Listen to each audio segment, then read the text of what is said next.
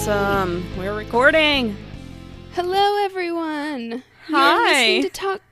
You're listening to Talk Crooked, the social justice and comedy podcast where two friends laugh, cry, and rage about an unspeakable subject. While enjoying adult beverages. My name is Kay, I'm Carrie. and I had a shot the last time we recorded this. yeah, this is take two. Um, but I am not having a shot or wine again today because I ate all of my calories. Hot. It's also Yeah. too hot today. It's like It's just truly too hot. It's like 88 degrees. it feels like a hundred fucking degrees here. I was so hot like, all day. 200% humidity or something crazy like that. Like we're Yeah. in a swamp today and it's too hot for everything. I have been drinking so much goddamn water in just the past two too. Oh weeks. But I am having my a nice, gosh. refreshing Dr. Pepper or diet Dr. Pepper and cream soda. Very nice. So lovely. Very nice. I'm drinking Mm. water again. I've just been guzzling and guzzling and guzzling. Yeah. I like I have it's never like drank I can never I can never not be thirsty. I'm just guzzling and guzzling cuz it's so hot. Yeah. But you also want to be outside because it's summer. But then it's like, ugh, all right. But now I look like I have bacon on my face. Yeah. So it's just My mom rough. I came home from work and my mom was asleep in the pool that we have out back. nice. And I just was like, I'd really like to kill you. because I got to spend best life. I got to spend my day at work. And then I came Yes. home and she was lounging in the pool and I was like, hmm. oh. Goodness. Ugh. that sounds amazing. I need to get Yeah. a pool. We so- just got like a little family sized pool and Yeah, that's what like, I'm saying. it. I just Yeah. need something to soak in Yeah. outside. So, um, well, anyway, you guys, um, you probably noticed that we did not have a Crooked News episode this past week, and um, that was because we were partic- we were participating in the podcast blackout. Um, it just didn't feel right. Um, we left our we left Monday's episode up because, of course, it was relevant to what was going on. Um, but it didn't feel right to really. It didn't feel right to follow that up with funny beach stories and poop stories and Yeah. and poop humor. So um, it didn't didn't really feel appropriate. So and we wanted to we definitely wanted to show our support and in the only way that we're able to. yeah. Um, Um, and I talked a little bit when we were recording this. Um, I talked a little bit about how I was um, participating because I don't feel comfortable going to protests just because I don't feel comfortable going out and being around that many people and possibly getting COVID. Um, Well, see, Like- that's the thing with me too. Is I, I'm if if I wasn't pregnant and respiratory compromised, I would probably have participated in a march or something like that. Because we definitely had one in my county that I could have gone to easily. mhm. But I can't, in my physical condition, I can't really risk getting getting a face full of tear gas or you know, like I I'm not my body is not my own right now. So that's that's not help. That's not healthy for me. That's not a healthy choice. Yeah. So and that's, like this is the way that we felt we could be supportive and show our solidarity. And um I, like I also in that same vein, I have people at home that can't get sick. Like if I got Right. sick with COVID, it would be whatever, but if the people in my house it got sick, like that wouldn't be fair to them and it would destroy my life. So really bad. Yeah. so yeah, so I um we. I- this wasn't in the also in the middle of a pandemic, this is like a dumpster fire on top of an earthquake. Like, Yeah. it's just like it's Uh, crazy. It's the worst. But um, I did mention when we recorded this last time some petitions that uh, m- one of the people I follow, Loey Lane, she has. She has been so active on Twitter about this. I love her. She has donated thousands upon thousands of dollars uh, to this cause. She Honestly, um, that's what we need to be doing. If Mm-hmm. if you can, as if you're a white if you're a white person who listens, the thing that we need to be doing is we need to be quiet on the social media right now. Mm-hmm. It's not for us to have opinions right now, and you need to retweet or repost things from black, um, from black social media users, and um, if you are able to, donate. Donate Which- and sign petitions, which Yes, um, I have petitions. I've retweeted a lot of petitions that you guys can sign. I went through and signed them all myself. Um, so go on there, do that. It takes absolutely no time. You can share them. It's very quick. yeah. So just those are little things you can do from home if you don't feel like if you don't feel safe going out and being on the front lines, which no one can blame you for that. And if, and if you do feel safe, it's not for you to vandalize. You are purely there to use your privilege as a shield for the people of color who are marching. Mm-hmm. It's not for you to shout. It's not for you to. It's for you to walk quietly next to them and stand and stand between them and, and any kind of police brutality that could happen. Exactly. You're there to be a shield. It's not about you. It's not the time to get all your corona violence out. It's it's not the time yeah. for for us. So um, And definitely make sure you're doing that. Um, and if a and s- sorry, continue. Sorry. if a protester is asking you to stop being violent and stop setting things on fire and stop looting things, stop it. Literally stop. Like, it, It's not about you. yeah, and this is not how these are these protests are intended to be none of this is intended to be violent it's No. they've all as far as i know what i've read i could be completely wrong but as far as what i've read everything has started out peacefully and then escalated Mm-hmm. so it's important to not escalate things yeah, do your best to not escalate and then show that you're being peaceful. And if someone comes against you with brutal someone in authority comes against you with brutality it's not on you is the thing. That's what we're protesting is the use of the unnecessary use of force. So well what they're protesting because i can't participate so i Yeah. say we. Um also wanted to say that um, this is part two to last week's episode. So um, i'm not going to recap it. So if you have not listened to last week's episode please go back and listen to the background that i gave about the systemic racism and where it actually came from because i think it's really important to know that. It really takes a lot of the emotion out of it especially for uh, people who are not black. Uh, for people for for white people it's really hard to hear systemic racism because it's like well i'm not racist but that's not what it means it's Yeah. it's a part of the system that's broken and it's important it's it's important to listen to that so that we can kind of take I mean, not that we shouldn't feel a little, we shouldn't feel white guilt and we shouldn't acknowledge our privilege, but at the same time, it's not for us to sit and just like tear ourselves up about it emotionally because this can be really overwhelming and upsetting. Um, especially, you know, for us who we really believe in equality and you want to do something, but I'm not rich and I'm not black, so what can I do? You know? Yeah. Like you sit there and you feel powerless and it just adds to the stress of the fucking pandemic that we're in as well. So it's mm-hmm. it's it's it's it's good to know what the actual problem is so that we know where to look when we vote. So it's important to go and listen to that part before you listen to Kay's part today. exactly. Um, uh, and again, like I've already said, sign petitions, donate if you can, share as much as you can. That is not misinformation. Um, and honestly, Make sure it's real. That's Yeah. kind of huge. yeah, Make sure it's from an actual news source, not Snopes or Onion or whatever. Snopes is actually a, a good one because they're actually like going through and fact checking everything. But um, Because I just saw a fake abortion article the other day. from Snopes, For I thought that's what it was from. I don't know. Just check your sources.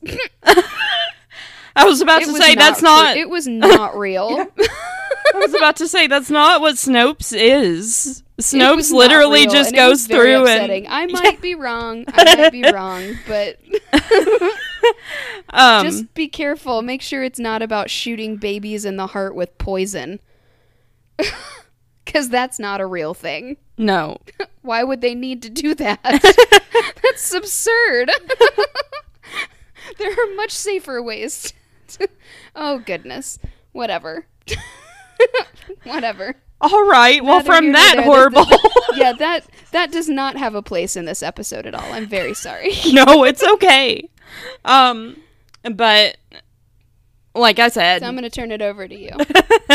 uh, like I said, petitions, donations, sharing what you can, and again, just being silent when you need to be silent, knowing when you need to shut up. So, um, today I wanted to talk a little bit about the George Floyd case. Um, uh, like I mentioned in our last episode, I thought that it was really important to have more information on that before we had just a general uh, conversation about it. Um, and so let's just jump right in.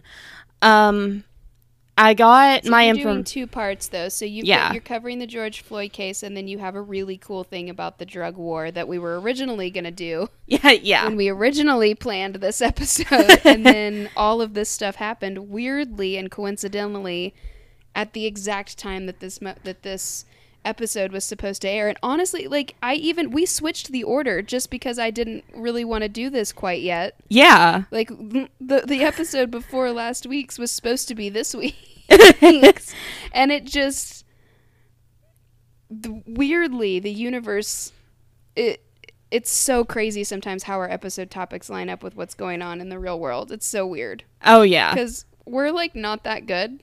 you guys like we don't plan that shit. No. and it just lined up, and it was so crazy. yeah, like So literally, I. make light of anything that's going on right now. That's not what I'm laughing at at all. It's Yeah. just so crazy the way.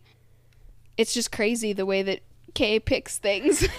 Yeah, like I I just like go through our episode topics list and I see things and I'm like that's what needs to go here and I put them in an order. I, like I don't have a certain way that I do it. It's just like a feeling. you just like follow your instincts. Yeah, Yeah. and it just it it ends up lining up with everything that's going on in Yeah. the world. It's so weird. It's so weird. Literally we But- plan these like 10 weeks in advance. So there was like no way for us yeah, to there know. Was literally no way. It was just Um, crazy. yeah. So, all right, but um your turn, my love. Thank you. so I am doing both parts of the episode today because last last week's was just a big discussion about where this came from because it's so important. Um so my information's coming from the BBC, um, the LA Times, and CNN. Um, it, and buckle in, guys. These are kind of long. They're a little bit all over the place because uh, this is still ongoing. We're still getting information. Um, Exactly. I I got new information today because my mom has been watching the news on this constantly. so Um, let's timestamp this then. yeah. So as we're recording this, it is June sixth, twenty twenty. yep, and it's um, like eight thirty. Yeah. So- if anything new comes out between now and Monday, just know. And if you're listening to this in the backlog, there might be information that we don't know about yet. Mm-hmm. So just give us that inf- give us that understanding yeah, that this is current as of today, but it most likely will change. Yeah. So I want to say real quick at the top um, all of the officers involved in what happened with Floyd, all of them have been arrested. Derek Chauvin has been charged now with second degree murder. Um, Mm, moving up a little bit. yeah. People are worried though because it's going to be harder to prove. Um, because again, with all the legal fucking jargon that's going on, that goes on when you're trying to sentence people, it's True. really hard to prove certain things. So let's hope that this can be proven, especially since it was caught on tape. It was Um, caught on tape. Yeah. I'm like, case closed. It's Yeah. right there. You saw it happen. What are we proving? Yeah, exactly. Like that's what I gavel judge. that's what I thought too. I'm just worried because the system is again, like we've said It's many fucked, times, is yes. broken. So, um, and I true. will I will say one of the other officers involved had a lot of counts against him, and then the other two officers, um, had been on the job like three or four days and were apparently being trained under this monster who had 18 counts against him, and a lot of them Oh, were for very violent crimes. So those guys get on this new job three, four days in, and the person training them murders someone on the job, which is great. that's a great example to set Yeah. for your rookies. Yeah. All right. uh, not like Let's not jump in. defending not defending them in any way like they should No. have acted but like i can also now see why they might have been like what the fuck Well, yeah. like um so anyway jumping in bbc news um this is what happened in the final moments of his life. This has timestamps that I think are in military time that I try to convert while we're while I'm reading, so bear with me. Um, the U.S. has been convulsed by nationwide protests over the death of an African American man in police custody. George Floyd, who was 46, died after being arrested by police outside a shop in Minneapolis, Minnesota. Footage on the arrest footage of the arrest on uh, May 25th shows a white police officer, Derek Chauvin, kneeling on Mr. Floyd's neck while he was pinned to the floor. Um, the key events that led to Floyd's death happened within just 30 minutes. Based on accounts from witnesses, video footage, and official statements, here's what we know so far. It began with a report of a fake $20 bill.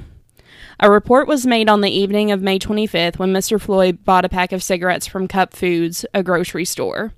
How Believing, dare he? yeah, Sorry. it's okay. Uh, Ugh. Believing the $20 It's just so crazy, you guys, though, because this was a hundred percent a one hundred percent nonviolent crime Oh yeah. that should never have escalated No. to this at all. No, and like he may have been impaired, but that doesn't mean you get to use force on him. this. Yeah, no, no. you're supposed to de-escalate the situation with Yeah. words. I your s- face mouth. I saw a tweet today and it said every White House worker I have met has more um, de-escalation or knows how to de-escalate more situations than the LAPD. and I was like, yeah, that's true. That's fair. that is fair. Um, Goodness gracious. Believing the $20 bill he used to be counterfeit, a store employee reported it to police. Floyd had been Which- living. Uh, Go ahead. He like a teenager. yeah. Yeah, So we. literally just doing what he was trained to do. Oh, yeah. Like, the just standard protocol. Uh, like, Mm-hmm. I get it. You work for corporate America. You have to. Making seven bucks an hour or whatever. Like, yeah. And I just want to. your job if you don't like. You could get fired if you don't report it. Yeah.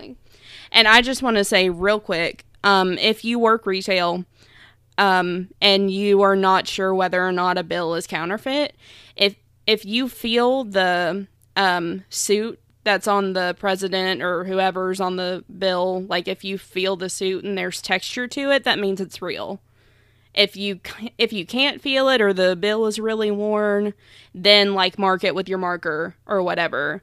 Like let's just try to Not avoid Everybody has a marker. yeah or like hold it up to the light or let's just mm-hmm. i more places of I would business not even need check a twenty though. I Yeah. would never check a twenty. yeah I check hundreds.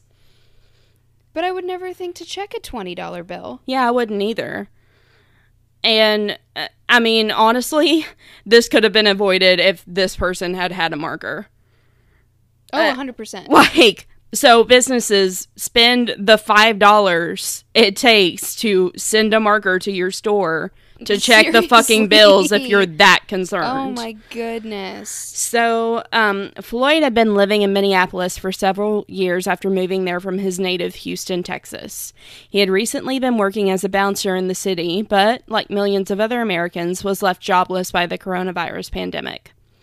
Floyd was a regular at Cup Foods. He was a friendly face, a pleasant customer who never caused any trouble, the store owner told NBC.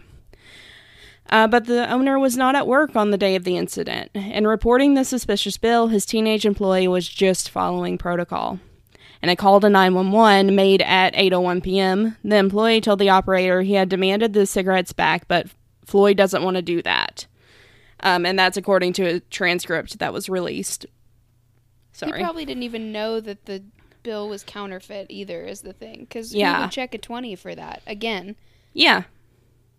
It's not like it looks like monopoly money. No. You know what I'm saying? There's very good counterfeit money out there. Oh yeah. You would have no clue. You would have no clue. That's what my brother said too. He was like, "Why would I check my twenty? I don't know.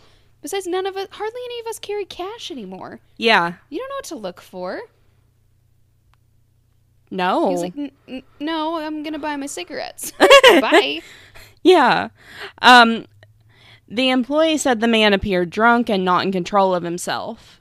Shortly after the well, call, wasn't didn't you say something last time? Wasn't there a um like the shopkeeper or the owner said that he was like the nicest man? yeah, I just said That that. George was like the nicest man. Did you say that a second ago? I missed Yeah. it. I am pregnant and I can't remember my own name. I'm so sorry. It's okay. Yeah, like Oh Yeah. God, I'll shut up. I'm, I'm not gonna talk anymore. no, it's okay. You can talk.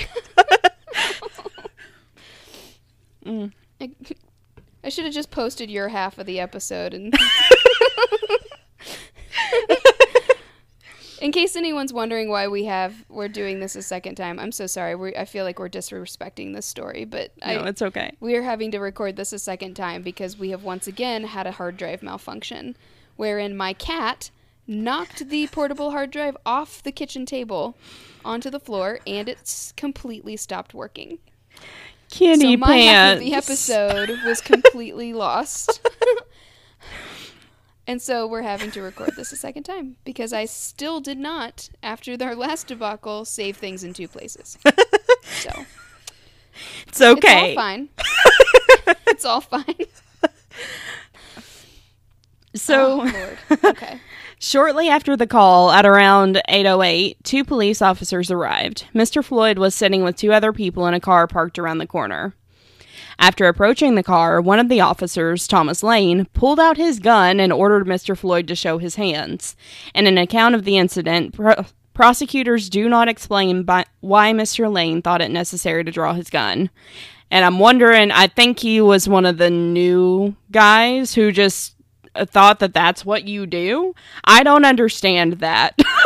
there No, needs to be better training there. Um, Y- yeah. You, no wh- one needs to put their knee on anyone's neck. yeah, Ever. no, That's never a thing that ever needs to happen. no, Ever. Especially when they're already cuffed. yeah, and like we, understand lightly putting your knee on their back, but not with your full weight, of course, because Mm-hmm. Yeah, I've heard of people dying from that too, because people are like crushing their lungs. But Mm. like, to if someone's being like unreasonable, I can see that, but never their neck. Why would you never, ever do anything to anyone's neck? Ever. That's a very vulnerable part. You might as well step on their dick. Like that is there is no reason for that. yeah, There's no reason for that at all. no, eh, there the And amount of there, wa- there has been there has been footage of another cop that put their knee on on a protester's neck or something, and one of the and the other cop that was with him was like, "Get your fucking knee off his neck." Like Yeah. there is footage of that. So not all cops. Hashtag not all cops, but that a hundred percent needs to get out of the repertoire. Even if the person doesn't die, you should be severely punished for that and have to like go through all the training again. oh that's yeah. terrible. absolutely, It should be fireable to put your knee on someone's neck. yeah. It, it's mm-mm. the the amount of violence that happened when this crime was so not violent and we don't even No. know if it was actually a crime we Like- don't even know if it was really a counterfeit twenty. yeah You don't even know. Innocent until proven guilty, not Yeah. murdered because of a might be crime. yeah That's not the way the Constitution works. no Sorry. um once handcuffed or oh sorry i lost my place Did okay you lose your place? How dare you? I'm gonna start this little part over because apparently I can't fucking talk. Um, after approaching the It's car, been a long day and it's very hot. I Yeah. it's, I'm sure everyone understands. After approaching the car, one of the officers, Thomas Lane, pulled out his gun and ordered Mr. Floyd to show his hands. And in an account of the incident, prosecutors do not explain why Mr. Lane thought it necessary to draw his gun. Mr. Lane, prosecutor said, put his hands on Mr. Floyd and pulled him out of the car. Then Mr. Floyd actively resisted being handcuffed. Once handcuffed, though, Floyd became compliant while Lane explained he was being arrested for passing counterfeit currency. It was when officers tried to put Floyd in their squad car that a struggle ensued. At about 8:14, Floyd stiffened up, fell to the ground, and told the officers he was claustrophobic. Mr. Chauvin arrived at this at the scene. He and other officers were involved in a further attempt to put Floyd in the police car. During this attempt, at This is where the de-escalation part happens, mm-hmm, and also he doesn't need to be put in a. You didn't even look at the twenty. yeah, No one even looked at the tw- at the twenty dollar bill. Mm-hmm. Exactly. During during this attempt at 8:19, Mr. Chauvin pulled Mr. Floyd away from the passenger side, causing him to fall to the ground. He lay there, face down, still So in handcuffs. Shoved him off the car and threw him on the ground. hmm That's what it sounds like. Yep. He lay there, face down, still in handcuffs. That's when witnesses started to film Mr. Floyd, who appeared to be in a distressed state. These moments, captured on multiple mobile phones and shared widely on social media, would prove to be Floyd's last. Floyd was rest- restrained by officers while Mr. Chauvin placed his left knee between his head and neck. I can't breathe, Mr. Floyd said repeatedly, pleading for his mother and begging, please, please, please. For eight minutes and 46 seconds, Mr. Chauvin kept his knee on Mr. Floyd's neck. That's still blowing my mind. Yeah. That is such an ungodly amount of time. oh, yeah, and he's just looking around. Just like, sit there. For some, some set a timer for eight minutes, eight and a half minutes, and just sit on your knees and do nothing else. yeah. It's so long. It's so long. yeah. Ugh. That poor man. He had plenty of time to stop that. Oh, yeah. It was a hundred. I'm sorry. I just there's no way that I can say that that wasn't a hundred percent intentional because I mean the the length of time alone and the fact that it's caught on video. Mm hmm. That's first degree murder. I'm sorry. You Yeah. intended to kill him. Yeah.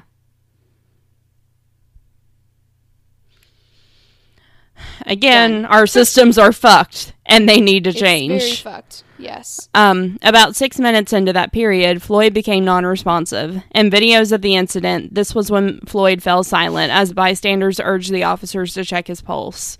One of the other Oh officers, God. J.A. Kuhn, whatever the fuck his name is, did just that, checking Floyd's right wrist, but couldn't find one. Yet the other officers did not move. At 8:27, Mr. Chauvin removed his knee from Mr. Floyd's neck. Motionless, Floyd was rolled onto a gurney and taken to the Hennepin County Medical Center in an ambulance. He was pronounced dead about an hour later. On the night before his death, Floyd had spoken to one of his closest friends, Christopher Harris. He had advised Floyd to contact a temporary jobs agency. Forgery, he said, was out of character for Floyd. The way he died was senseless, Harris said. He begged for his life. Absolutely. He pleaded Ugh. for his life. When you try so hard to put faith in this system, a system that you know isn't designed for you, when you constantly seek justice by lawful means and you can't get it, you begin to take the law into your own hands. Um, That's so sad. yeah. And today And there his poor daughter. He had a daughter. Like Mhm. he had a family. Yeah. he was not a criminal. Like, No. it's not an instance where someone was a criminal and then the police took action, which was probably too brutal as well, and then you're protesting a criminal who was violent. It's Mhm. that that's not what's happening here. It's this was completely senseless. And crime was not in his nature. It just said like that's not he was just out of work and wanted to buy a fucking pack of cigarettes. yeah. And even if he was a little drunk, who hasn't drunkenly bought a pack of cigarettes? Didn't sound like he was driving. Yeah. It- eh. oh goodness. a- again, it's just it's senseless. It, it's absolutely senseless. There, it blows my mind, and it blows my mind that it took them this long to arrest him. Uh, like it took a few days to arrest that man. Like they were all fired the very next day, but then But they, didn't still, arrest him yeah, they for the still had to wait. He committed Yeah, and the blatant murder. He murdered that man. yeah, Now he may not have driven to the scene with the intention of killing him. I don't know if that's the distinction between first and second degree murder, hmm but it's certainly not manslaughter and it's certainly not third degree. That's for sure. yeah. He definitely at some point, probably when he threw him on the ground, Decided, him and, and to him murder ground, him. decided that this guy is going to die. yeah, Or in the eight minutes that it could that he could have changed course. yeah, You know, it's Mhm. not like he was like in a frenzy stabbing someone. He was literally sitting there choking someone to death. yeah. I don't know how that's not first degree murder, but again, I'm not a lawyer. I'm not entirely sure what the distinction between second and first is. Let's look So it up. I know that intent intent has a lot to do with it, so it's that can be very hairy. But I know none of us will be happy unless it's first. I won't be happy unless it's first degree murder. That's for sure. Life in prison, no parole. Hopefully, with a bunch of people that you locked up. Uh, I mean, fucking, fucking death penalty. When murder No. is caught on tape like that, Well, I get yeah, it. I, you know how I feel about the death penalty. I know. Um, no, I think it would be way worse to let him live and let him live in there with people he put away, yeah, or Okay. brutalized. You see what I'm saying? Yeah. that's more of a punishment. it's not. It's not over. It's not over quickly. uh, first degree murder requires that a defendant plan and planned and intentionally carried out the killing. See, yeah. See, Whereas- it's probably not going to be first degree murder. Yeah. he didn't plan it. Yeah, whereas second is unplanned, int- unplanned and intentional, and a death caused by a reckless disregard for human life. Okay, well then it, so- it sounds like it sounds like second degree is where we're at. That Yeah. sounds solid. Yeah, That, that sounds like the exact. I'm, I don't. I don't think for a moment think that this man woke up and said, "I'm gonna kill me a dude today." Like, yeah, I don't think that's what happened. He wasn't hunting people. It's just it happened in the moment, and he decided to do that. yeah. That sounds correct. So, um, the LA Times has put together um, a, a little article kind of outlining some of the more major counts that this officer had against him, as well as mm-hmm. one of the other officers that was involved in Floyd's death. So, I just kind of wanted to quickly go through this article as well, just to kind of show you what kind of track record he already had. And And he wasn't punished for. yeah. Like he should have already been fired long Long time ago. ago. Oh, like already Probably seen some jail time. yeah. Already. Mm-hmm. So, uh, Derek Chauvin, officer arrested in Floyd's death, has a record of shootings and complaints. And this is by Richard Read.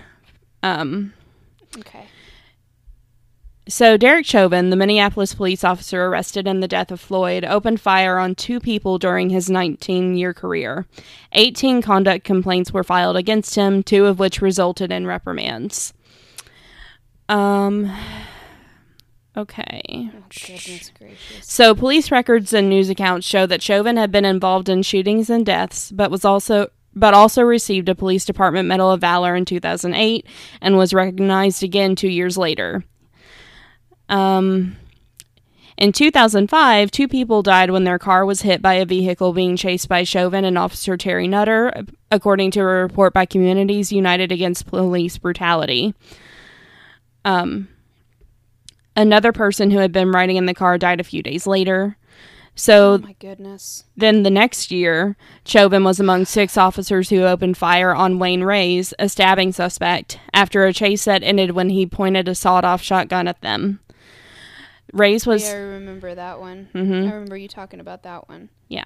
Reyes was But hit also, just so everyone knows, real quick, like the policy, like I have a I have a very close friend who's pretty high up in the in the in the uh, police department in um in Bowling Green, and he um like you are not supposed to shoot even if someone pulls a gun on you, you can't shoot to kill. Yeah, You're supposed to shoot to disarm them in some way, like you shoot at their knee or something like that to get them to collapse, and then you can rush in and Mm-hmm. take and disarm the suspect.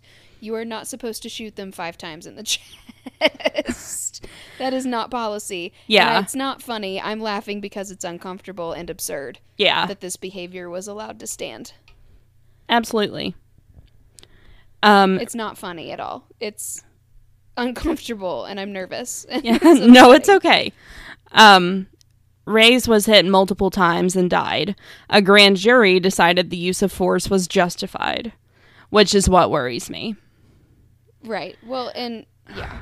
Also in 2006, uh, go ahead. Sorry, I was just gonna say real quick that um, the wine and crime gals posted a really good because they're from Minnesota. Mm-hmm. They posted a really good thing on Instagram explaining about how the how Minnesota niceness is a thing, but how a lot of times that means the bad gets just swept under the rug and ignored. Mm-hmm.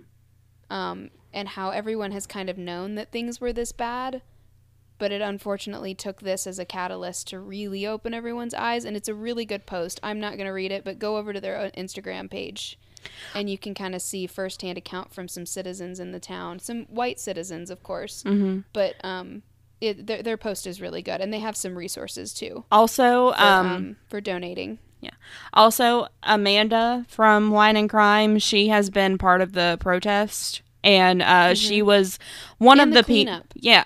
Uh, In, Min- in Minneapolis, because Yeah. she lives in Minneapolis. And she was one of the people who almost got ran over by that fucking semi truck uh, that barreled through protesters. Um, so I just want to give a quick shout out to the Wine and Crime Gals for being amazing. amazing.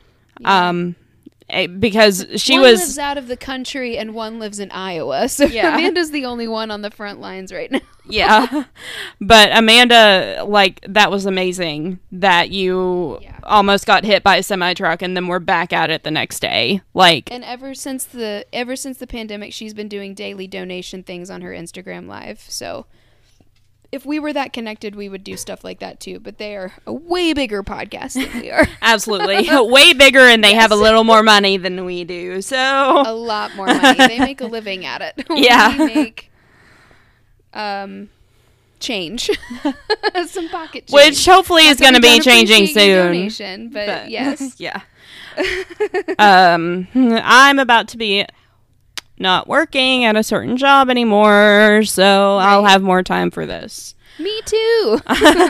so, um so also but anyway, back to this horrible, horrible man. Yeah.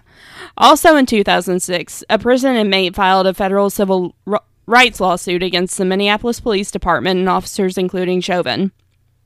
Court records do not show specifics of the case, but which was dismissed after the plaintiff failed to pay a filing fee, which you shouldn't have to pay a filing fee to be treated like a fucking mm, human No. being. Absolutely not. Absolutely not.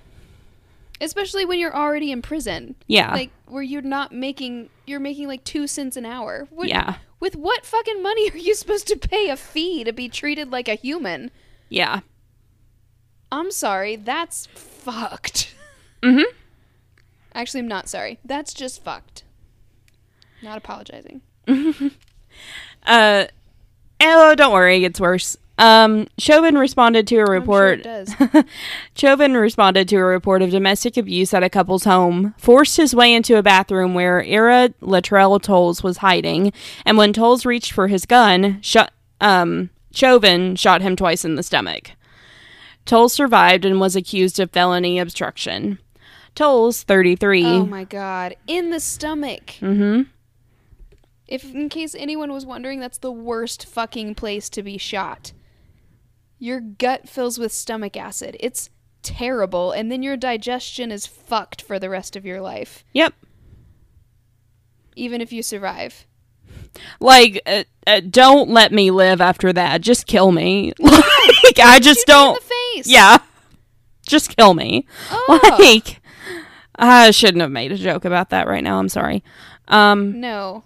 But also, like, I oh that I mean that that just shows the insidious nature of this man though that that's Yeah. where he aimed and that's where that happened. Yeah. Uh, like what? Mhm. Also, why was the need? Why was a gun involved? Yeah. You're Toles. supposed to like tase people first and stuff. Like there's there's so many more steps before shoot someone in the stomach Mm-hmm. is the is the appropriate step. Yeah. Toles, now 33. You 33. might as well kill someone. It would be kinder to kill that person than shoot them in the stomach. That's what we're. That was the point we were making. It wasn't really a joke. It was Yeah. a. Like, what are you do? That's horrifying. That's Yeah. torturing someone, basically. Oh, yeah. It's using your power to torture someone. So, Toles, who is now 33, told the Daily Beast this week that Chauvin broke down the bathroom door and began hitting him. He said he fought back in self defense. Toles said he ultimately pleaded guilty to a misdemeanor charge and still feels pain from the wounds. Chauvin was put on Oh, I paid bet that's so terrible. Mm-hmm. Chauvin was put on paid administrative leave after that, pending an investigation, and ultimately returned to duty. I knew he would do something again, Toles told the Daily Beast. In 2011, Chauvin was placed on leave again with other officers after they chased Leroy Martinez, a Native American man seen running with a pistol.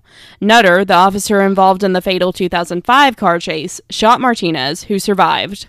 A list of complaints filed against Chauvin during his career is posted in a database on the police department website, which includes no details of accu- accusations.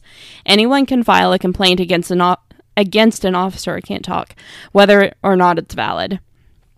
Tou Thao, an officer seen in Monday's cell phone video standing guard as Cho's Chauvin pinned Floyd to the ground with his knee, has six complaints listed on the department's site. Each was closed with no disciplinary action except one that remains open. Thao, Officer Robert Thunder, and the city of Minneapolis were sued in federal court in 2017 for alleged use of ex- excessive force. Lamar Ferguson claimed that the officer stopped him in 2014 and beat him up.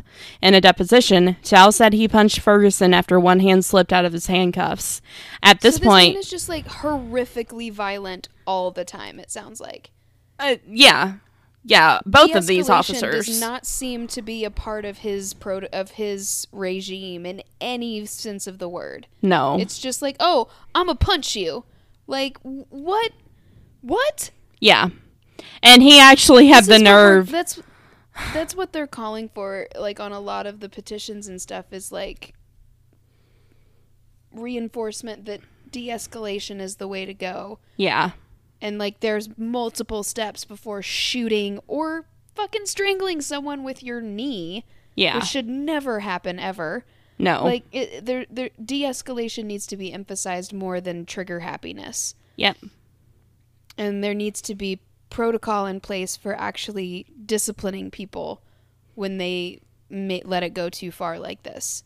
Yep, Th- this is this is unnecessary vi- completely unnecessary violence. Absolutely. Um, Thao, in his deposition about this certain case, said at this point he's actually resisting arrest, so I had no choice but to punch him, which is not correct. And then guess No. what? The case settled. It's absolutely not. You know how you don't punch someone? You just don't punch them. yeah, It's really easy to not punch people. yeah, Actually, I don't think I've ever legitimately punched a person. I did accidentally punch my friend who is a cop in the face Uh, um, because he was helping me change a tire and my hand slipped. oh, But other than that, I have never punched a person ever in my life. So it's really easy to not do it. I I only accidentally punched a person once. See? Yeah, That's what I'm saying though. Like and especially you're in a position of authority, it's your job to be the bigger person. yeah, You're supposed to be the authority figure and the person who's in control of their actions and their emotions. yep, Yes, the people you're arresting are going to flip out. They don't want to go to jail. yeah. That's That place is horrible. The point of jail. yeah, that's the point of jail is that people don't want to go. So it keeps you from doing things that put you in jail. yeah. uh, and the case because of course, settled out of court for $25,000. which means people were paid off. Yep. That's what settled out of court means. Yep. In case anyone was wondering. That's what R. Kelly did. For years, he paid people off. Michael Jackson too. Yes. Many, many people. Yep. So, um We could keep going on the list of that. yeah. so this oh, man. this last article is um, from the point of view of Floyd's friends and family members. Uh, this is from CNN.com. Um, it was posted by Alicia Abra Ibra. Ibrahim. She's Indian. Her name is very hard to pronounce, and I'm very sorry. honey. So I'm not going to spend too much more time on that. Um, and I Well, we will. don't want to do it completely wrong and Yeah. offend everyone in the world. Yeah. We're doing our best, you guys. We're two white girls from Kentucky. We're Yeah.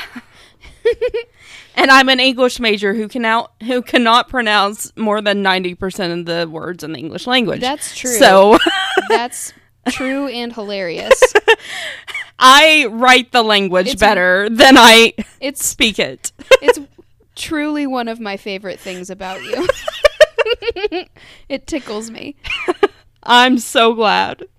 because they're just out of left field too. They're just so random, like Iowa, and like that. Or you just like say something, and I'm like, "What?" And you say it again, and I'm like, "You you mean chameleon or whatever?" I don't know. You're like, "Yeah." I know how to say Oh, chameleon. Thank Oh, you. goodness, I know you do. I'm sorry. Um, It's just the only word I can think of. I'm very tired right now too. It's so hot. it's okay. I really want to get in the shower. Uh, I need one again. It's so hot and gross. Um, I just want everyone to know that we are not at all intentionally trying to be disrespectful or make fun of anything. It's just that this is all so dark yeah. that we have to kind of take these little breaks to laugh. Otherwise, we'll just be crying uncontrollably in the corner along with everyone else. Yeah. So, um, whoo, so the contributors to this article were um, Omar Jimenez, and I want to we're just say, processing. yeah, We're just processing. We're um, processing with everyone. so um, I want to say a quick word about Omar. Um, he was actually one of the reporters that has been arrested. He and his whole crew got arrested live Is he on the TV. black man Mhm. who's the the black reporter who got arrested even though he declared himself as a reporter repeatedly and had a full fucking camera crew? Yep, the whole camera crew Yeah. got arrested as well. Um, That's illegal. Oh, yeah. anyone was wondering. Yeah, um, That's repression of is that the First Amendment free Yep. speech? First Amendment. Yeah. Mhm. I don't know what the amendment numbers are. I know what the amendments are, but I don't know what the numbers are. that has Um, left my pregnant brain.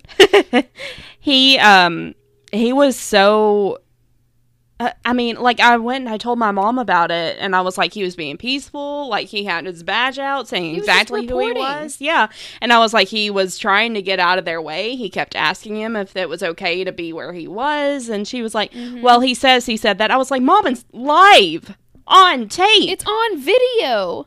I'll send you the video right now. It's ten minutes long."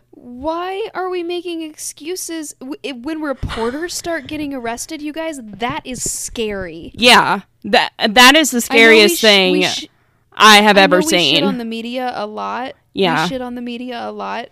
But this guy was doing honest journalism. Oh, yeah. reporting on live current events that are happening.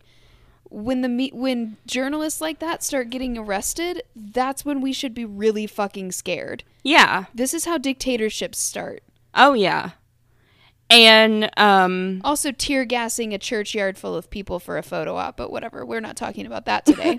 So, ugh, don't even get me started on Trump. I Yeah, no, also no, we're not getting started. We're not getting started on our horrendous pre- our horrendous president and his awful response to what's going on right now. So, I I don't have time. retweeted um I retweeted on our page a really great video from Republicans against Trump. Um so take a look at that because it's You fan fucking tastic. Um Yes, and we don't have time in this episode. yeah. There- There's not enough hours in the day to Yeah. be honest with you, to unpack everything. Yeah. Oh goodness. Um, but he contributed to this report as well as uh, Christina Maxouris, Josh Campbell, Melissa Alonso, Ray Sanchez, Joe Sutton, and Artemis Mosh Tagiant. Why do all these people have crazy ass names? Sorry, y'all. Honey. Um, no, they don't have crazy names. That's not difficult to. Pr- there's just they're just difficult to pronounce. Some of them. that's not what I meant. I'm sorry. The The names name are badass. yeah, the I names the are name wonderful. Artemis. the the names are wonderful. really I, just to- can't say I them. really wanted to. Yeah, I really wanted to name my daughter Artemis, but Josh squashed that dream. I was like, "You're a hunter. It's goddess of the hunt." Whatever. It's fine. Y'all have really awesome names picked out though. We do have really good names, so it's fine. Um, We're good. I'm just. I still hold a candle for that. Yeah. For that name. It's so beautiful. So, George Floyd moved to Minnesota for a fresh start, an opportunity to better himself and to be a better father. And while so many now know the Houston native by his full name, those who knew him best called him Floyd. He worked security at a restaurant where he developed a reputation as someone who had your back and was there for you when you were down. Knowing my brother is to love my brother, Philonise Floyd, George's brother, told CNN's Don Lemon. He's a gentle giant. He didn't hurt anybody. Floyd, 46, died May 25th in the city he moved to for a better life. His last moments caught on video. Um, I'm just, uh, this has been updated since last time, so there, and like we've already talked a little bit about it. Um, that officer. Fine, honey. Just keep going. Yeah, that officer, Derek Chauvin, was arrested on Friday and first charged with third degree murder and second degree manslaughter. The new second degree murder charge says that Chauvin killed Floyd without intent in the course of committing assault in the third degree, according to an amended complaint. Thomas Lane and J. Alexander Kueng, who helped restrain Floyd, and Thao, who stood near the others, were not initially charged. They are now charged with aiding and abetting second degree murder and aiding and abetting second degree manslaughter. Yes. So Floyd was a coachable kid with a big heart. Floyd grew If up. he's charged with second degree murder, how can you be charged with aiding and abetting second degree manslaughter? That's not what the person was charged with. Law Hey, is weird. Yeah, um, I think he's also like Maybe he was no, he's also got second degree. person, or No, no, no. He's also got second degree manslaughter, but they just upped the other charge to second degree murder as well. oh, okay, weird. Yeah, It's so weird how they how the charges stack. Yeah. Uh, I think it's a good that. thing. I don't. I, well, I just I just don't understand it. That's Yeah. all I'm saying. I'm not saying like don't charge him. Charge Yeah. him with fucking everything. Yeah. But retroactively charge him. I don't think the statute of limitations on shooting someone in the stomach is a thing. Yeah, no. Let's go back and Charge him Thursday, everywhere. All this nonsense. Yeah. Yes. Oh my goodness. Um Floyd grew up look at that rap sheet. I just feel like any judge would look at that rap sheet and be like, "Okay, you're done. um, maximum security because you're a violent motherfucker, and that's it. End of the day. That's that's lunch, everybody. Yeah. Bye." yep. Um, Floyd grew up in Houston's Third Ward neighborhood and graduated from Jack Yates High School, where he played football and basketball. After high school, head basketball coach George Walker recruited Floyd to play for him at South Florida State College in Avon Park, Florida. Floyd was a student there from 1993 to 1995. He didn't give me too much trouble as a basketball coach, Walker said. He was a pretty good athlete, averaged 12 to 14 points a game. Um, Floyd was Oh a my gosh. Floyd was a coachable kid with a big heart, according to Walker's l- wife, Gloria. Of all the college athletes on the school's team, she said Floyd had her attention the most because he was just a fun person to be around. He was, Aw. yeah, like literally everything you hear about this guy. It's just like the crime was not his thing, and he was a super nice dude. Like yeah. And he just needed his cigarettes. Like, yeah. uh, some, As many Americans do. yeah. Um, Particularly when you're quarantined in your house, don't have a job, and are stressed the fuck out about the world being coated in virus. yeah. Smoke away. You should see my mother when she doesn't have her cigarettes. Oh, Uh, yeah. uh, like, uh, I get it. Like, I get if he was a little frustrated that this 16 year old was telling him it was counterfeit. Like, just give me the goddamn cigarettes. Dude, like I just need it's five dollars. Yeah. Like it's just this is not even worth it. Yeah. Oh my goodness. That poor kid is probably racked with guilt. Yeah. Because you don't know that someone you don't know that. You're just doing your job and you don't know that you're sentencing this very nice man to to death, Yeah. basically. That cop acted as judge, jury, and executioner. Yep. He was never one that tried to blame others for his own mistakes, Gloria said. He always owned up to them and always tried to do better. He was trying to be a better father. He moved to Minnesota for work and to drive trucks, according to a friend and former NBA player, Stephen Jackson. Jackson, a Houston native, also calls Floyd his twin. I've heard George in the last couple of days more than I've heard heard it my whole life, and we had a 21 plus year relationship. Jackson told um, CNN on Thursday. His name was always Floyd, my twin. Oh. And he put up a post on Instagram that says Twin couldn't wait to tell me he moved to Minnesota to work and drive trucks. He knew he had to relocate to be his best self. His heart was in the right place. Rest easy, bro. We gonna hold it down your voice. All we talked about was growing and kids. Love to all who have who have love for all. Um Floyd was known in the community as a protector and a provider who didn't have a hateful bone in his body, according to Jackson. He got along with everybody and seldom wanted anything in return for helping someone out. The difference between me and Bro was I had more opportunity than he did, wrote Jackson, who won a championship with the San Antonio Spurs in 2003. Two things we have in common, both from the bottom, and both of our names will live forever. Oh my goodness. Once Floyd moved to Minnesota, Jackson said Floyd talked at great length about his journey to create better opportunities for himself. The last time I talked to him was about a year ago, and every conversation we had in that year was about bettering ourselves and being better fathers, Jackson said. That's all he talked about. Floyd is a father to two daughters, the youngest is six. I want oh justice oh for his. goodness, babies. I know. I want justice for his kids, he said. I want his kids to be taken care of. Their father is not here. Jackson vows to support his friend's children and fill in for Floyd and said he wants to make sure they are provided for. In Houston, Rose Hudson, who dated Floyd more than 20 years ago, ago told CNN affiliate KTRK that her and Floyd had a daughter who is now the mother of a toddler. My daughter had to see her daddy get killed on live TV. No. Floyd hadn't yet met his three year Oh old my granddaughter. I will just let her know what a great guy he was, she said. He was a good father to his girls. I just have memories. That's all I can give her memories of her grandfather. Oh. Floyd worked security at Conga Latin Bistro in Minneapolis for five years, according to its owner. Even though he was um, their employee, the pair were also friends. Um, he was loved by all my employees and my customers. I was looking at the video and I said that can't be Floyd, but later it just blew out. It was Floyd, and that's when it hit me. It hit me hard.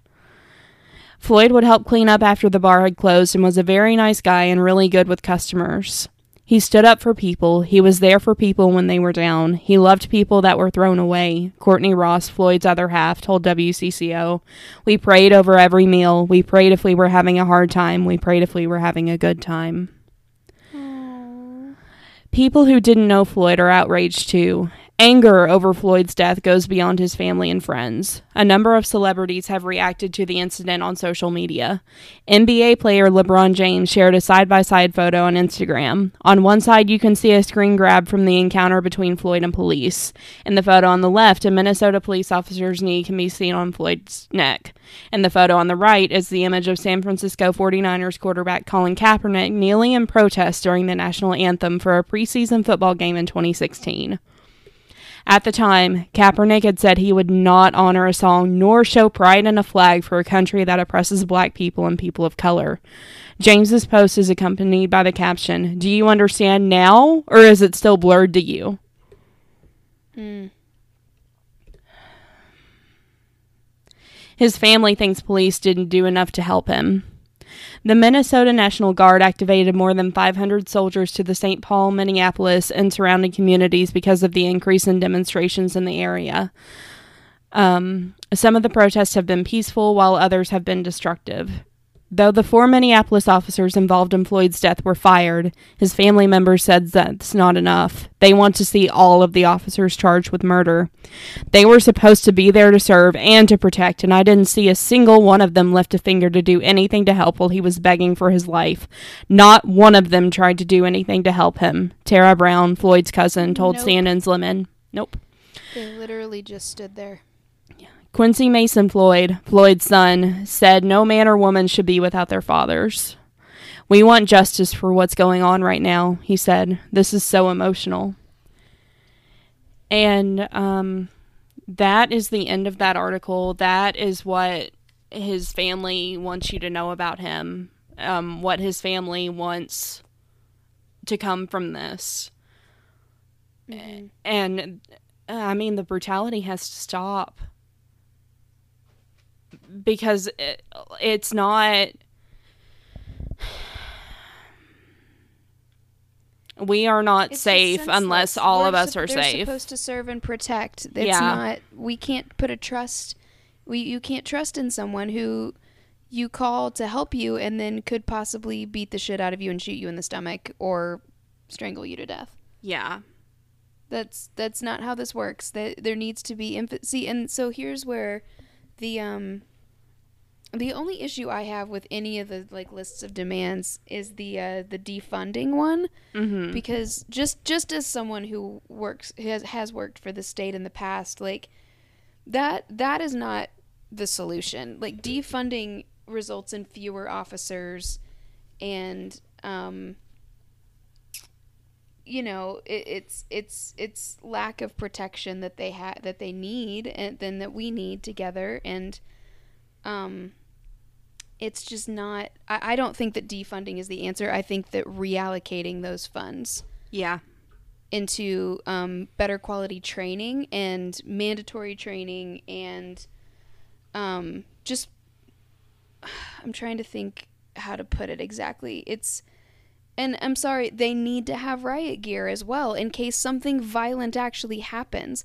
The problem here is that they've been using riot gear. In some instances riot gear has been used aggressively against people who are being peaceful. Now that's just not using your gear properly. Yeah. but they have to have riot gear. What if we're invaded? What if what if there's actually a gang you know a, a, gang like al-qaeda that springs up within this you know the white supremacists? If they start they're, they're one of the most violent groups in our country. Like if that kind of thing escalates they have to be equipped to protect us yeah is the thing. So the thing is that it needs to be the the focus needs to shift in the police from we're in charge and I can do whatever I want to and that's not what all the cops are doing either. Mm-hmm. Not all cops are like that. But this the focus needs to shift from that to how do we de-escalate and for, and protect our citizens.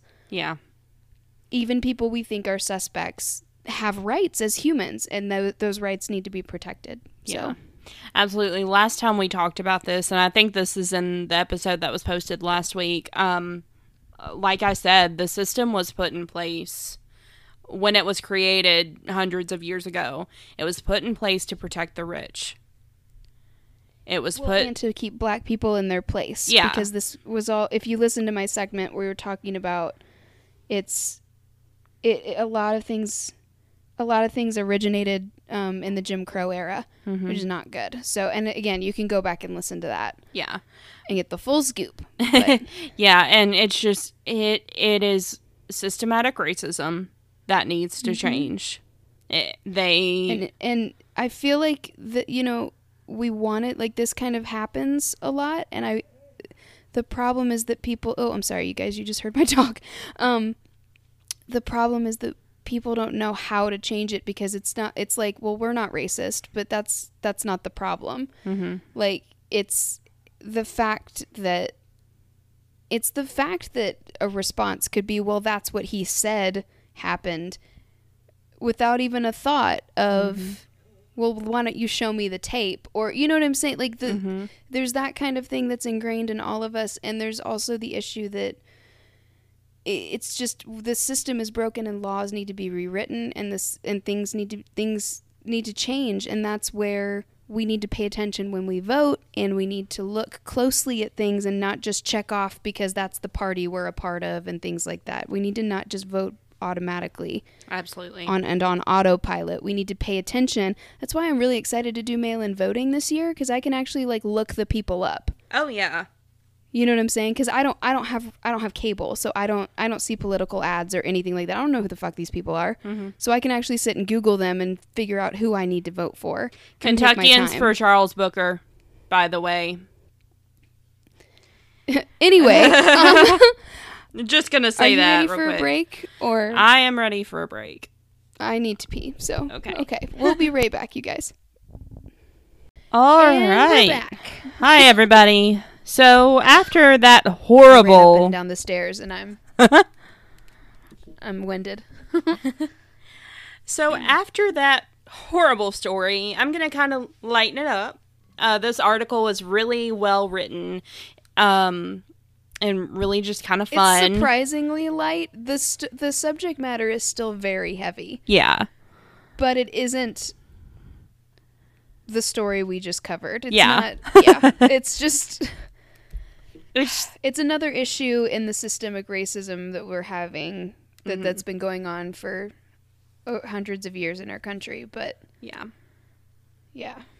But it's just it's kind of light. It was um, the main article that I'm pulling from was written by a woman of color, and her name is Melissa Harris Perry. But I am going to preface it with this little bit from History.com. So, ulterior motives behind the war on drugs. During a 1994 interview, President Nixon's domestic policy chief, John Ehrlichman, provided inside information suggesting that the war on drugs campaign had ulterior motives, which mainly involved helping Nixon keep his job. In the interview, conducted by journalist Dan Baum and published in Harper Magazine, John explained that the Nixon campaign had two enemies the anti war left and black people. His comments led many to question Nix- Nixon's intentions in advocating for drug reform and whether racism played a role. John was It quoted. absolutely did, and Nixon's the worst. Oh, yeah. Besides our current president, Nixon is probably one of the worst presidents we've ever had. Oh, yeah. Um, he would have been the first president to have been impeached and removed from office had he not resigned He hadn't first. quit. Yeah. Yeah. Um, like Watergate is nothing. Like that's what this is such a good article and like it's it makes me so like people who are history teachers like take note. Like this is the part of history that we need to learn about Nixon, not Watergate. Like Watergate's important, but it's also kind of fucking boring. mhm. Um it's exciting now like to adults because we're all boring people. Um but we're all like boring people who watch history documentaries and eat ice cream in our PJs. Like, but to high schoolers, they're like, who gives a shit? This is actually relatable yeah. and it's important. It's important that kids are aware of this at a young age so that they know the nonsense to look out for. Yeah. So, Question everything. yes. So, um, the domestic policy chief uh, was quoted as saying, We knew we couldn't make it illegal to be either against the war or black, but by getting the public to associate the hippies with marijuana and the blacks with heroin, and then criminalizing both heavily, we could disrupt those communities. We could arrest their leaders, raid their homes, break up their meetings, and vilify them night after night on the evening news. Did we know we were lying about the drugs? Of course we did. Ugh, it's disgusting. Yep. So, um, back to this article I was talking about earlier. Um, the rest of the story Black women and the war on drugs. A response to Jay Z's exciting new project from prohibition to gold rush. So, again, this is by Melissa Harris Perry. Uh, it was published September 15th, 2016. So it's a little older, but still relevant. Um, Nobody drops a game changer like the Carter family. Beyonce unveiled an entire visual album at the stroke of midnight, got us into formation on the eve of the Super Bowl, and redefined lemonade for a generation. This morning it was Jay Z. Hova strolled onto the homepage of the New York Times with a four minute narration of, of illustrative video exploring the racial the racialized ravages of America's drug war and was like, I'ma just leave this here. Discuss. Yes. That's awesome. The collaboration is the latest from the Drug Policy Alliance, one of the most respected change agents in the multi decade struggle for sentencing reform and sane drug policy. Progressive journalist, writer, and studio artist Molly Crabapple is the swift arm bringing life to the pen and ink representations of three decades of poor drug policy, mandatory sentencing, and explosive incarceration rates. Jay's distinctive voice traces the trajectory of American imprisonment from 1986 to 2016, moving deftly from President Ronald Reagan's shredding of the social safety net to President Bill Clinton's crime bill to the new economy of legal marijuana that now excludes African Americans and Latinos. Dream Hampton's production genius brings the piece together. Much respect. I also want to s- throw this into like, Mhm. if we're talking about Reagan era stuff, like that would also be the time that mental health became kind of criminalized as well because they shut down all the mental health institutions, which they should have. They were horrible, Mm-hmm. but with no alternative plan. So all of those people ended up in prison where you just get drugged and shoved in a room. Like, exactly. there, there, th- this is a bad time, and it goes all the way to the top, and that's how they conti- they criminalized mental health, they criminalized being black, they mm-hmm. criminalized, and they used drugs to do it. I mean, it's just it's all interconnected, and it's terrible. Yeah. Exactly. And you don't think about it that way when you're looking or when you're just watching the news. You don't think about it that way. You have to really dig into why these policies are being put into place and who it's going to hurt, who it's affecting, and why are we wanting it to affect them in this way. You know? Peel the onion. Yeah. What if it was your kid? Mm-hmm. Um What if it was you? Like, I mean, you know, it's just um I we've got to stop. We've got to get out of our own perspective, you guys. And kind of circling back to what I was talking about ear earlier with the black reporter who was arrested, Omar Jimenez, his mother saw him get arrested live on TV. Oh my god, She his poor mother. she called around everywhere, literally everywhere.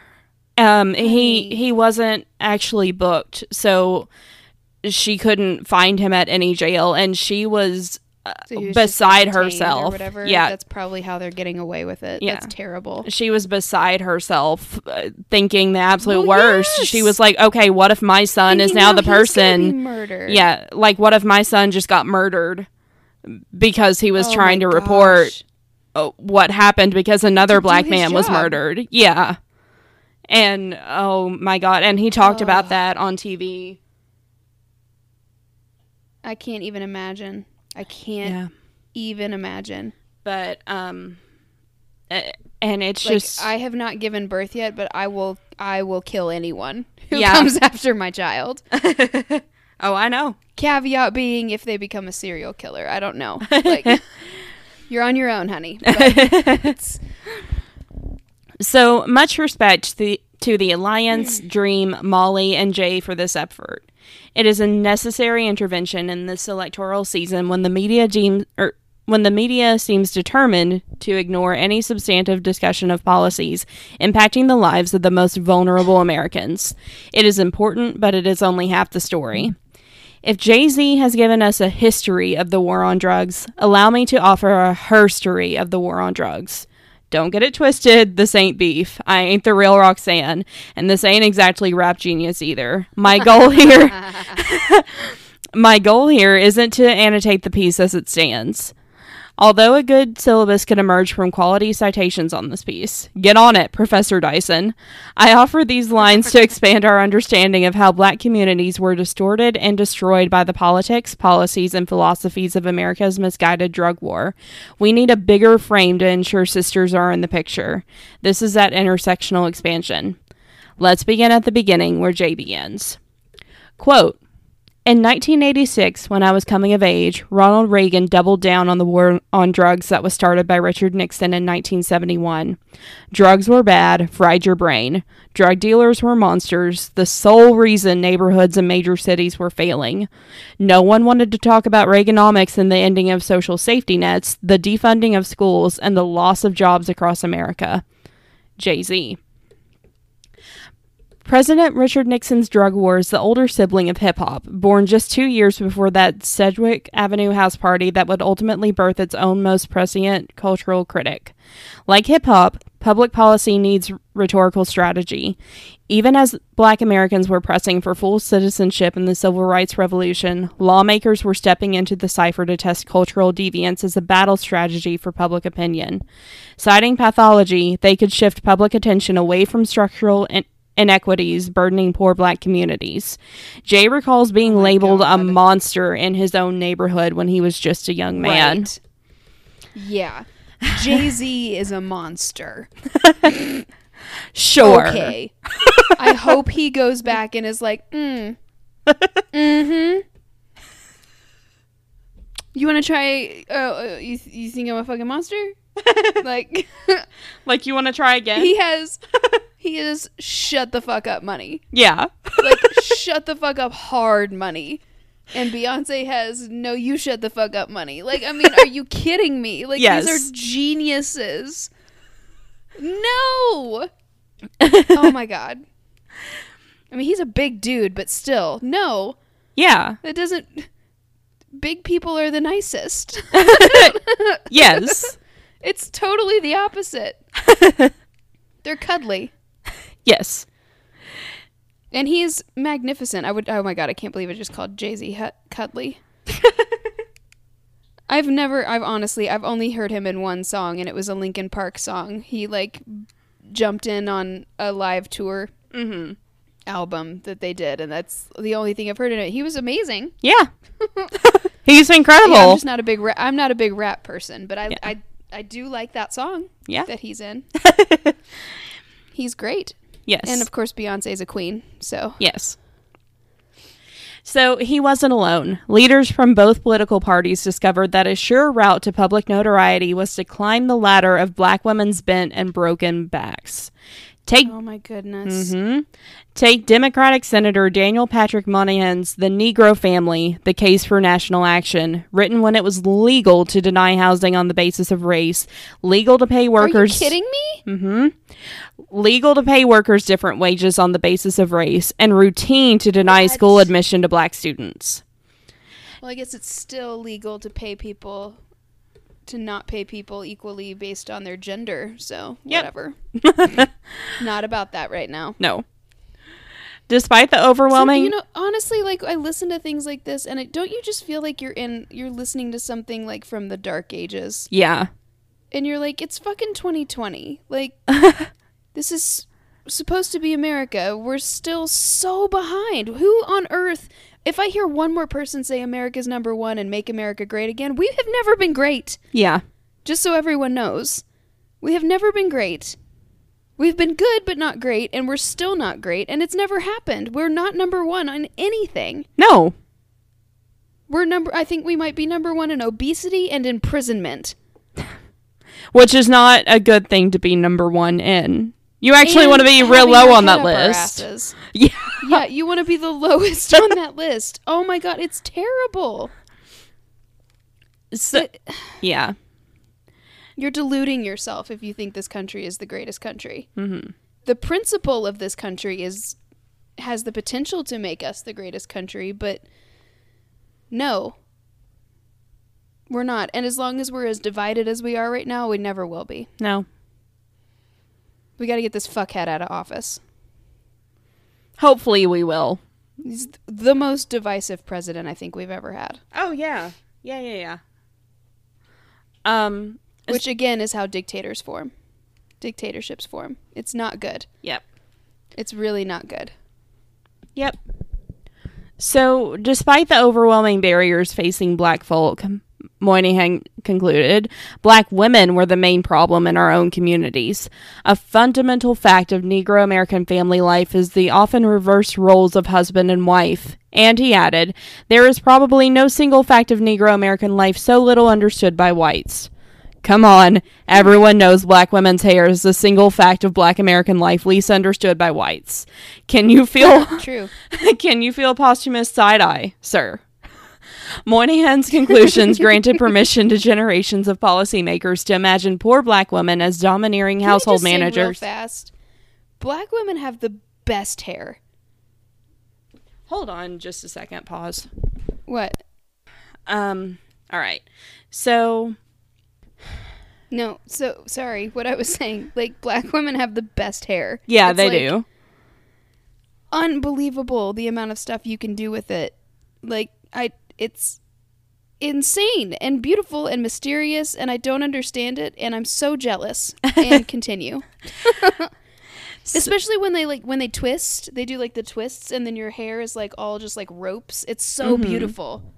Ah, I wish I could do something like that. It's so cool. So, his conclusions granted permission to generations of policymakers to imagine poor black women as domineering household managers whose unfeminine insistence on control both emasculated their potential male partners and destroyed their children's futures. Instead I'm of en- sorry. What? Mhm. Instead of engaging black women as creative citizens doing the best they could in tough circumstances, the report labeled them as unrelenting cheats unfairly demanding assistance from the system. This made it easier. This made it easier for Reagan to turn black women into Cadillac driving welfare queens in the 1980s. It was simple for the American public to believe sensational headlines and, um, and popular movies in the 1990s blaming black mothers as the cause of social and economic decline through the epidemic of quote unquote crack babies.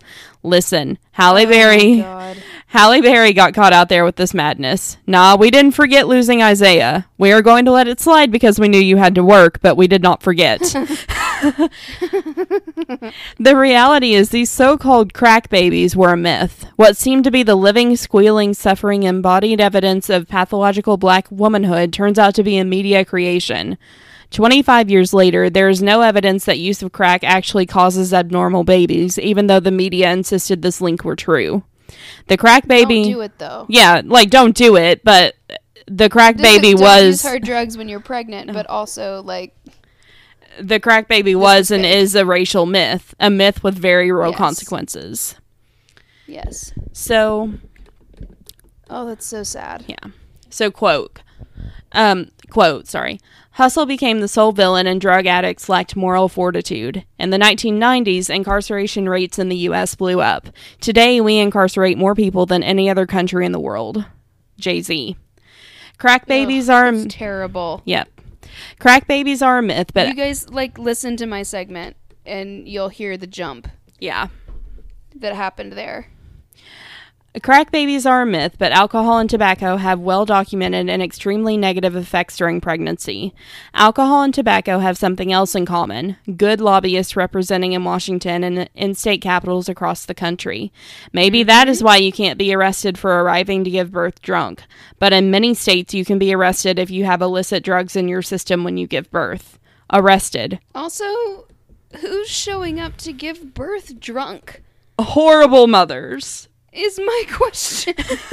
Horrible mothers, but we don't have time like, to get "All into right, that. I'm in labor. All right, I'm in labor. Let's get shit faced, bitches. Like what? and you should absolutely be arrested for that. Yeah, you should, but that's not the point this is making. Oh my goodness gracious. Um, arrested. Actually, I'm not really sure you should be arrested. It's probably more of like, here's a recovery plan, ma'am. that's my next sentence. yeah. Um. it's like, when are we gonna finally treat addiction like the thing that it is, which is somebody that needs a t- that needs help? yeah. Get them into a program, dude. So, But in many states, you can be arrested if you have illicit drugs in your system when you give birth. Ugh. Arrested. Oh, not offered drug counseling or prenatal care. Arrested. Many of those states have, in turn, seen a substantial and decline. taken away from your child. mm-hmm. The worst possible thing. Yep. Um, many of those states have, in turn, seen a substantial decline in poor women seeking prenatal care. Perhaps since, no surprise, 70% of women charged with fetal abuse are women of color. I wonder why they are the ones being tested. While we are dragging So terrible. Yep. While we are dragging pregnant black women off to jail, no one is held accountable for the one factor that has been shown consistently to have lasting effects on the health and life outcomes of mothers and children poverty. Mm-hmm. Um, nearly a Being quarter. broken families, being broken up from your family like that is terrible and traumatic. mm-hmm. We talked about that in the foster care episode. Oh, yeah. Um, nearly a quarter of American children live in poverty. Black infants are far more likely to be born into poverty, more likely to die in their first year, and more likely to suffer the health effects of poverty for a lifetime. A 2015 It's so sad. Mhm. A 2015 report by Which is Save also why we need paid maternity leave for women. For fuck's sake. Yep. Ugh. A 2015 report by Save the Children. It's Children all connected. it's all connected. There's so much. it is It's so easy to get overwhelmed. Oh my goodness. it is I I'm I'm sorry. I know this is going long, but I promise there's not much left. Um No, you're fine. What's the matter with you? I'm just overwhelmed. Just keep going. No, we're You're just at an hour and a half, I'm so just I'm trying to No, it's fine. um a the 20 last one was an hour and a half too. It's Okay. fine. So, a 2015 report by Save the Children also ranked the United States last among developed nations for maternal health outcomes, largely because of the racial disparities for black women. And maybe I missed it, but has anyone been charged for poisoning the children of Flint, Michigan with lead yet? But as Oh my god, that was crazy. yeah, but as Jay says, no one wants to talk about that. Um, if you want to hear about that, we don't have time to get into that, you guys. Um, John Oliver has a, has a great episode about it. Just type in John Oliver, Flint, Michigan, Yeah. and you can hear all about it. And it's insane. Yeah. Uh, and it's super dark. And I think at the end he shows you like a hamster in a speedo or something, just like as an incentive to keep listening. Like it's, yeah. it's rough, but he does a really good job explaining all of it. So, quote, the war on drugs exploded the U.S. prison population, disproportionately locking away blacks and Latinos. Mm-hmm. Once the public has been convinced that culture and choices, not structures or policies, are to blame for bad outcomes, solutions coalesce around individual punishments rather than systemic change. Let's lock up the bad guys instead of changing the bad laws. The prison population exploded, and the effects of that explosion were not gender neutral. The war on drugs was especially pernicious for black women. Even though the total number of men behind bars is larger than the total number of women, the rate of growth for women has been faster. According to data so crazy. Mhm. According to data from the Sentencing Project, between 1980 and 2014, the number of incarcerated women increased by more than 700%. These are That's insane. Mhm. 700% is too high unless you're talking about profits in a company. Yeah. That's insane. That's insane. Yep. It's insane. My mind is blown and I'm stuck. I can't. oh my god. These are disproportionately black women. The Department of Justice reports the rate of incarceration is almost twice as high for black versus white women 113 per 100,000 compared with 51 per 100,000. Oh my gosh. Given that nearly 60% of these women are mothers who are caring for minor children before their sentencing, the jailing of black women also has a devastating effect on black children and communities. Research suggests. Absolutely. Mhm. Uh, research suggests that maternal incarceration can have a particularly acute effect on children's mental and emotional well being. Quote. Yeah, you need your mom. Mm hmm. Oh god. Quote Judges' hands were tied by tough on crime laws, and they were forced to hand out mandatory life sentences for simple possession and low level drug sales. My home. oh st- my god. Mm-hmm. Life sentences for possession? oh, yeah. That's insane. Yeah. Um, my home state of New York started this with Rockefeller laws. Most women in federal prison are serving time for nonviolent drug offenses, often conspiracy charges. The public hears Oh drug conspiracy and thinks Oh of Oh my god, that is so stupid. Mm-hmm. The public hears drug conspiracy and thinks of large scale organizations operating across borders. Think instead of a woman living with an infant and her boyfriend.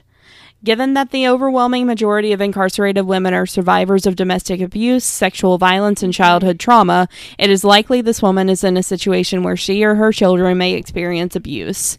If her boyfriend sells drugs from the apartment and she is arrested and asked if she knows anything, she has two choices. She can confirm her knowledge of the drug sales or deny it. If she confirms, she can be evicted. She may suffer violence. If she refuses to cooperate, she faces harsh mandatory minimum sentencing. Jay tells That's us, insane. It's a literal rock in a hard place. yeah, It's like literally the witch hunt from Salem. You Mm-hmm. you might as well be an accused person in Salem. yeah, So we can hang you, and if you survive, then you're a witch, and we'll just let you go, or you can confess, and we'll execute you. Uh, what? Mm-hmm. I'm sorry. either way, you're fucked. How how how was that choices? we can kill you, or we can kill you. Shame you and kill you. Yeah. Ugh, it's just terrible. It's so terrible. Jay tells us to Your rem- life is fucked for a situation that was out of your control. Jay tells us to remember his home state of New York's Rockefeller laws. I ask you to remember the story from my home state of Virginia, Kimba Smith. Kimba is a poster child for how these drug laws swept up black women who were guilty of little more than being victims. She was seven months pregnant, had no criminal record, was charged with a nonviolent offense, and was in an abusive relationship with a man who ran a major drug ring. Still, Kimba was sentenced to 24 years in prison as a result of mandatory minimum drug laws. It is Kimba's graduation photo on the cover of Emerge magazine that haunts the nightmare of those college bound girls whose subver- suburban childhoods didn't look like Jay's Brooklyn upbringing. Her story said this was a war with weapons powerful enough to lay ruin the different world dreams of black girls. Quote, Long after the crack era ended, we continued the war on drugs. In 1999, Sharonda Jones was 23 and had an eight year old daughter when she was arrested and convicted on one count of conspiracy to distribute crack cocaine. Oh conspiracy. Gosh. she was given a life sentence. Life without the That's possibility insane. of parole. What? Mm-hmm. Rapists don't even get that. Nope. And she was 23. Pedophiles don't get that. Nope. Murderers don't get that. Mm-hmm. And she got That's this. insane. She got it for a single count of a nonviolent offense. That's insane. Mm-hmm. That's absolutely insane. In May 2014, having already spent 15 years in a maximum security prison, she wrote a heart wrenching letter trying to help the world see the madness of this injustice. There is no reduction, no good behavior that will ever reduce my sentence and allow me to return to society. I know that unless President Obama or one of his successors commutes my sentence, I will die in this prison. A life sentence in the federal so system sad. is just a very slow death. Oh my god. And she shouldn't be there. No. Shouldn't be there. And people are talking about how overpopulated our prisons are and like we need to hand out pardons. Those are the fucking pardons that need to be given out. Mm-hmm. Uh, Clinton. Why are we letting the rapists and murderers go? Get all the drug people out of there. Get Yeah. them all out. Mm-hmm. Nonviolent drug offenses out of prison. Yep. Done. Done. Clinton granted clemency to Kimba Smith in 2000. President Barack Obama granted clemency to Sharonda Jones in 2016.